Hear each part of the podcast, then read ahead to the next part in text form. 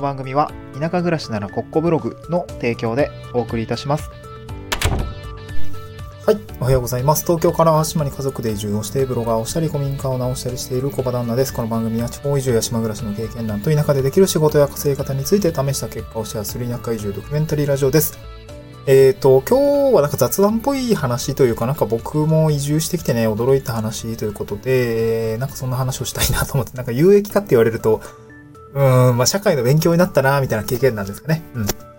えトークテーマでは、トークテーマがですね、現役農家に聞いた淡路淡路島産玉ねぎの値段が決めるロジックと値幅の差に驚いた話ということで、えー、んまあ、しょうん、まあ、玉ねぎの話ですね。淡路島っぽいんですけど。えっ、と、今日はですね、要点3つあって、まあ、玉ねぎの出荷の値段が決まるロジックというか、その値幅ですね。まあ、1つ目が値幅の話、2つ目がロジックの話、そして、最後3つ目が、その知人のその農家のまあ危機感的な話ですよね。まあ、実際にやってる人がどう感じているのかっていうところを、まあ、ちょっと僕もね、えー、まあ移住して1年なんですけれど、まあ玉ねぎの、まあ定食、まあ苗を植えたりとか、収穫のお手伝いをさせていただいた農家さんがですね、どんな風に感じているのかっていうところ、えー、まあね、本当に雑談、ちょっとした雑談のネタをですね、まあちょっと広げて僕も調べてみたりみたいな形でネタにさせていただいた感じですね。まあ、なんか別になんか、そんなにこう、全員、全員、全農家に当てはまるってこともないと思うし、まあ、淡路島の玉ねぎの値段もね、こうまだ昨年、なんだろう、まあ、時期によると思うんで、まあ、これは3月末ぐらいの状況です。あ、2022年の3月末ぐらいの状況ですけれども、これはまだね、あの、聞くタイミングによっては全然違うと思うんで、まあ、ご了承いただければと思うんですけども、はい、まあ、そんな話をしたいなと思うんですよね。うん。で、これですね、まず一つ目のお話が、出荷時の価格が、あの、た淡路島玉ねぎの価格がですね、まあ、いくらぐらいでこう、まあ、農家さんが、え売り上げているのかっていうとですね、これ一箱300円の時もあれば、3600円の時もあるんだよって話ですね。いや、なんか、この玉ねぎの出荷価格高騰してるって聞いてたんですけど、まあなんかその値幅聞いたらめちゃくちゃ、なんていうんですか、幅ありすぎじゃないっていうところを感じたんですよね。うん。まあ大体た段ボール一箱ぐらいの、あの、感じなんですけど、500、ちょっと、グラム数何ぼだったかな？ちょっとわす、20キロとか、あーちょっと忘れちゃったんですけど、まあ、あの、なんか J, ね J さんのね、あのー 規定の箱があるんですけど、まあ、それにえー一箱入れて売るといくらぐらいなのかっていうところだったんですよね。で、その、僕の知人はまあ、もう3年ぐらい農家やってるんですけど、えっ、とですね、なんかこう、聞いたらですね、普段は一箱500円ぐらいなんだけど、なんか今は3600円なんだよね。稼ぎ時です、みたいなこと言ってました。すごい笑ってましたね。そんな値段で売れるんだ、みたいな感じで。めちゃくちゃびっくりしました。なんか値幅何倍 ?6 倍 ?5、6、3、7倍か。そんな変わるのって思って、なんかこう、心の中ではですね、仮想通貨並みに幅があるや、みたいな 感じでちょっと突っ込んでいたんですけど、そう、なんかね、まあ、あの、淡路島に移住してきて1年経って、結構玉ねぎのお手伝いしたりとか、あと、まあ、すごいいっぱいお裾分けをもらうんですよね。やっぱ時期によってはその収穫しきらないと、あの、まあ、次のね、えー、まあ、淡路島って三毛作とかやるので、まあ、次にあの、なんだろうな、あんまりほったらかしにできないというか、うん、取って、今度はこうお米を作ったりとかして、で、お米も収穫し終わったら、えー今度畑に戻して、えっ、と、レタスとか白菜っていうのをやるんだよ、みたいなところがあったりするので、結構ね、えー農家さん忙しいんですよね。タイトなスケジュールで結構動いていて、まあ、なので、たくさんの横領を作ってる方については、まあ、いろいろね、収穫の手伝いとかね、まあ、僕ね、その、あの、これ1年だってこの、何単とかね、何平米とか、ヘクタールとか、あれ、いろんなね、あの、土地の広さの単位を聞くんですけど、まあ、いまいちイメージできなくて、まあ、4単ぐらいあるんだよねって言われた時、うん、まあ、なんか大きそうだけど、どんくらい？みたいな 感じなんですけど、僕の友達何単 ?2 単ぐらいやってるのかなって言ってるこの、今もこの2単っていうのもなんとなく見えちゃう。あの、その、私のこう、目目の前にはこう、なんか広がってる風景はなんとなくわかるんだけど、それどこからどこまでかわかんないですよね。そんなくらいやっていて、まあ普段ね、えっと、お裾分けをもらったりもしているので、このね、淡島に住んでからこう、玉ねぎ買ったことなかったので、なんかね、この倍価まあ、まあ、今回出荷価格だったんですけど、あんま気にすることもなかったので、この裏側ではね、えーそんなことが起きて、こう値幅がね、7倍ぐらいになったりとか、これ逆に考えたら7分の1になったりとかね、ちょっとわかんないけど、なんかそういうことが起きていたようだったので、すごく驚いたという話でございました。はい。続いてですね、あま、その、淡路島の玉ねぎの値段が決まるロジックも、その雑談の中で、なんとなくこう、小耳に挟みまして、なんかすごい面白いなと思ったんですけど、これまあ玉ねぎ、まあそこに住んでるね、長らくやってるおじいさんが、今年はね、九州の玉ねぎがあかんらしいからのみたいな話を言っていて、まあそれだとあの知人の農家さんがですね、あ、そうなんですか、ラッキーですね、なんかこう値段が上がりますね、みたいなことを言っていて、で、これ聞いていた私はなんか、どういうことなのかちょっとさっぱりわかんなくて、で、そのやりとりをね、あの、聞いていたら、まあその、まあ淡路島の玉ねぎって、こう、九州の、あの、玉ねぎが不作な時に、あの値段が上がるみたいなんですよね。うん。あ、なるほどなと思って。で、これ私も家帰ってから調べてみたんですけど、で、今日、あの、スタンデーフの概要欄にですね、あのー、台本の濃度の記事を貼り付けているんですけれども、そこにですね、農林水産省のあのデータが出てます。あの、あの、引っ張ってきました。で、あの、引用元と、あと写真をね、あの、出しまして、令和2年度の、まあ、えー、野菜のですね、収穫量の全国上位と、えー、上位トップ5をですね、写真として掲載をしております。これの中にですね、玉ねぎの部類が、行があってですね、まあ、これ第1位が北海道ですね。これ、個は、えー、全国に占める割合なので、北海道が66%、まあ広いからね、すごいね。全国の66%の玉ねぎが北海道から出てるんですね。うん、すごい。で、第2位が、これ、九州って言ったんですけど、佐賀県ですね。これなんかちょっと意外だったんですけど、これは佐賀県9%を占めているっていうような状況ですね、全国の。で、次いで3位の兵庫県がですね、7%を占めているっていう感じですかね。これ上位3都道府県でですね、えー、もう、えー、市場の、えー、何割、えー、?66 たす9たす17で、えー、90%ぐらいですかね。うん。まあ、約ね、大体そんな、ごめんなさい、合ってる。えー まあ、大体ね、80%、87%ぐらいかな。まあ、そんな感じだったんですけど、そう。これ、その、このトップ3を見ていると、まあ、やっぱりその、まあ、北海道はね、当然、あの、なんていうのかもしれない。あ、明らかにぶっちぎりなんであれなんですけど、やっぱ佐賀で9%、兵庫県の、兵庫県、まあ多分これ淡路島が結構、結構あると思うんですけど、7%を占めていて、まあそのうちの第2位の9%の佐賀県が、やっぱりこう、低くなっちゃうと、まあついでね、えー、市場の収穫、あの、市場の、ななんで、供給を果たしているこの兵庫県の玉ねぎっていうのが値段が上がるというロジックみたいですね。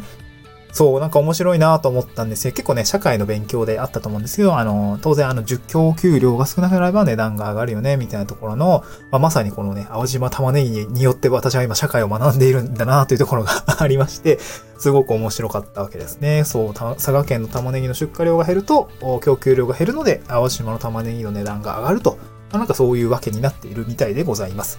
まあね、この1箱500円が3600円とかで売れたらね、嬉しいですよね。なんかこう、ま その農家の知人は、えー、まあ、他人の不幸をね、え僕たちは喜んでいるんですというような話をしておりましたね。受給の話、えーね、あ需要と供給によって値段が決まるこのね、あの話がすごい社会の勉強になったので、シェアさせていただきました。はい。で、で、えー、最後の話なんですけど、これまあ一方で、えー、その、まあ、今喜んでいる知人の農家さんも、なんかね、こう、まあ、これもずっと常々僕も手伝ってる時から言わ、あおっしゃっていたんですけど、やっぱね、その農家をしている知人曰く、この JA の出全に出荷する値段っていうのがこう市場によって乱高下してしまう状況っていうのが、なんかこう見通しができずですね、非常にえ危機感を感じているとのことでした。まあこれ別に JA への悪口とかそういうわけじゃなくて、まあこの仕組みに、まあもうしょうがないじゃないですか。の、あの、自然を相手にしているものなので、当然需給って減っていくし、それによって値段が変わるのは、まあ市場の、あの、作用が働いているところがあるので、まあそれはもう、あの、問題ないと。問題ないというか、まあ 仕方ないことだというようなことは十分理解してるんですけど、まあこれ、まあこの現実を受け止めて、まあそれ一本でやっていくのってやっぱ、あの、大変だよなということは言ってました。当然ね、JA さんは、出荷した分は全て買い取ってくるのでありがたいって言ってましたね。まあ、あの、なんかその知人曰く、なんていうのかな、その、いや僕、あれなんですよね、小遣い稼ぎで農家やってるんですよね、みたいな。まあそんな量も多くないですけれども、年間の農業所得は、いくらぐらいって言ってたかな ?150 万ぐらいって言ってたかな？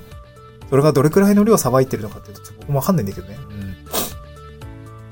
まあでも結構忙しくやってるんでね、頑張ってるんですけど、まあ、やっぱその、出荷した分、こう、すべて買い取ってるのはありがたいんだけども、なんかね、良いものを、まあ、自分で直販していくっていうことも考えないと、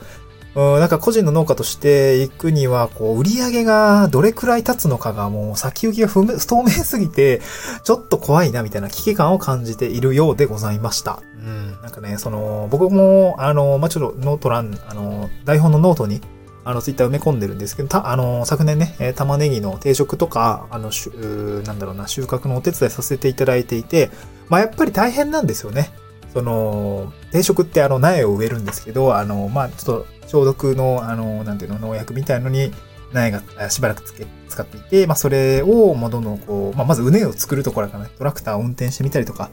えっ、ー、とね、こう、穴こう、なんていうのかな、うね、大きい畝のところに、そのまた苗を植える、こう、小さい畝みたいなのを作る機械をあるんですけど、まあそういうのをね、手でやったりとかして、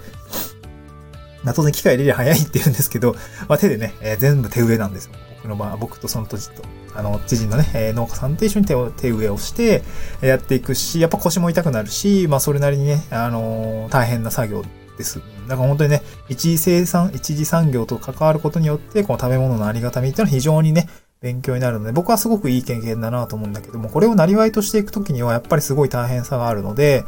なんて言うんでしょうね。まあなんかこう、やっぱ先行き不透明っていうところすごくわかりました。なんかこう、同じこう、大変さなのに、その、なんていうか、対価、対価の値段がさ、こう、変わっちゃうっていうのは、なんかすごく、まあ、商売としてどうなのかなっていうのは、確かにね、そんな気持ちにもなったんですよね。うん、なんか、これはすごく、根深い、根深い問題というかね、だからこの一本で行くんじゃなくて、その知人が言ってるみたいに、こう、直販していく、まあ、いいものをね、高い値段でとか、あまあ、加工品も含めて、あの、直販していくっていうことも、まあ、同時にやっていかないと、おちょっと厳しいかな、みたいな、まあ、兼業農家も、おまあ、たくさんいらっしゃいますけれども、なんかそういうことをね、えー、な考えないといけないのかなっていうところをね、すごく、まあ、お話をしていたというお話でございました。まあ、普段こう、東京に住んで、僕も移住前東京に住んでるとね、こういう農家さんのお話ってまるで聞かないので、まあ、周りにいないからね、そう、すごくこの玉ねぎの値段が決まる、まあ、値幅、出荷額の幅とか、こう、なんていうんですかね、こう、値段が決まるロジック。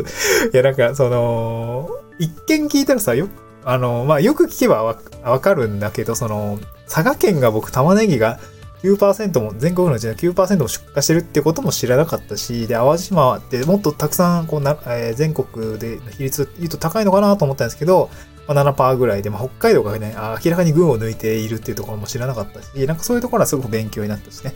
値段が決まるのも需要と供給っていうのがここでね、ちゃんとあの市場の力が作用してるんだっていうのをね、この社会で勉強したことがですね、今目の前に広がっていてすごく面白いなということで、まあなんて言うんでしょうね。まあこの話の最後の締めくくりとしては、地方移住ですね。僕が今しましたけれども、地方移住をして、なんかやっぱり見える世界が広がったかなと思いますね。触れる世界が広がった第一産業とか、なんかそういう話が、なこ知人を通して聞けるっていうことで、やっぱなんかその世界がね、やっぱ広く見えるかなと思うので、まあなんか、まあ別にその移住版、やったぜ、最高万歳とは言わないんだけれども、まあ、こうやってなんか新しい経験をできる、まあ一つのきっかけになる移住ってすごく僕は良かったかなと思うし、またなんかね、えー、なこういう機会ってあると思うので、また別の話をしてみたいなと思いましたね。はい、そんな感じでございました。えー、っと、最後にちょっと宣伝、宣伝しとこうかな。宣伝なんですけど、あのー、地方移住をするときに、まあ、何からしたらいいのかとか、え、何を考えておいた方がいいのかと、誰に話を聞いたらいいのかっていうところが、まあ、やっぱりちょっと迷うこともあると思うんですね。まあ、結構地方移住って個人差、個人差すごいあるやつなので、まあなんかぼじ、えー、僕個人の体験談が、なんだろう、有益な人もいれば、そうじゃない人もいると思うんですけど、僕の場合、その、会社を辞めるとか、地域おこし協力隊になるとか、あと、子連れが、あ子連れで移住しますとか、まあ結構割とそういう、自分がそう、あの、今聞いてくださってる方が、そういう、なんて言うんだろうな、えー、属性に当てはまってるのであれば、まあ少し参考になるものがありますということで、まあ本を出しました。えー、昨年ですね、えー、知識ゼロから始める地方移住のやつのステップということで、えー、ちょっと3万字ぐらいあるんですけど、あの、電子書籍を出版しました。えっ、ー、と、Kindle 本ですね。えー、地方移住の進め方っていうものに焦点当てて、まあ僕がやってきたことと、あと、なんだろうな、こう感じたことみたいなところをバーっとこう書いたですね、書籍490円で Amazon で、えーえー、なんだろう、販売しておりますので、まあね、よかったらぜひ手に取っていただければと思いますし、あの、Kindle のね、あの、アニメ、Kindle アニメでってあの、